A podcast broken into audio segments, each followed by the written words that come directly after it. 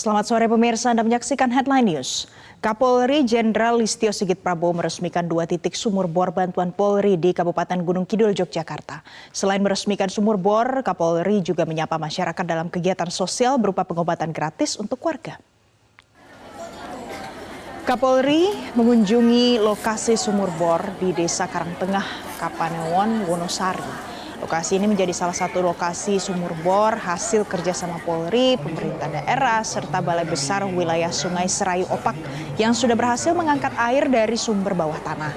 Dari total 10 sumur bor yang dibangun di Gunung Kidul, dua di antaranya sudah selesai dikerjakan, sementara delapan lainnya masih dalam proses pengerjaan.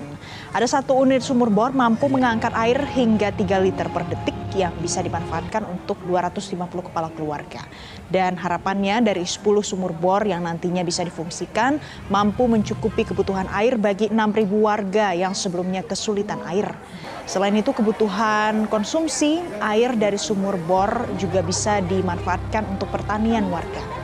Dan selain meresmikan sumur bor, Kapolri juga menyempatkan berdialog dengan masyarakat dalam kegiatan bakti sosial Polri dalam bentuk cek kesehatan gratis bagi warga kami membuat 10 tiket di mana dua saat ini sudah bisa difungsikan sementara yang delapan memang tadi kita mendapatkan laporan bahwa ada faktor-faktor kesulitan terkait dengan uh, mencari titik yang membutuhkan teknologi dan kemudian juga untuk pengobatannya juga harus hati-hati. Jelajahi cara baru mendapatkan informasi. Download Metro TV Extend sekarang.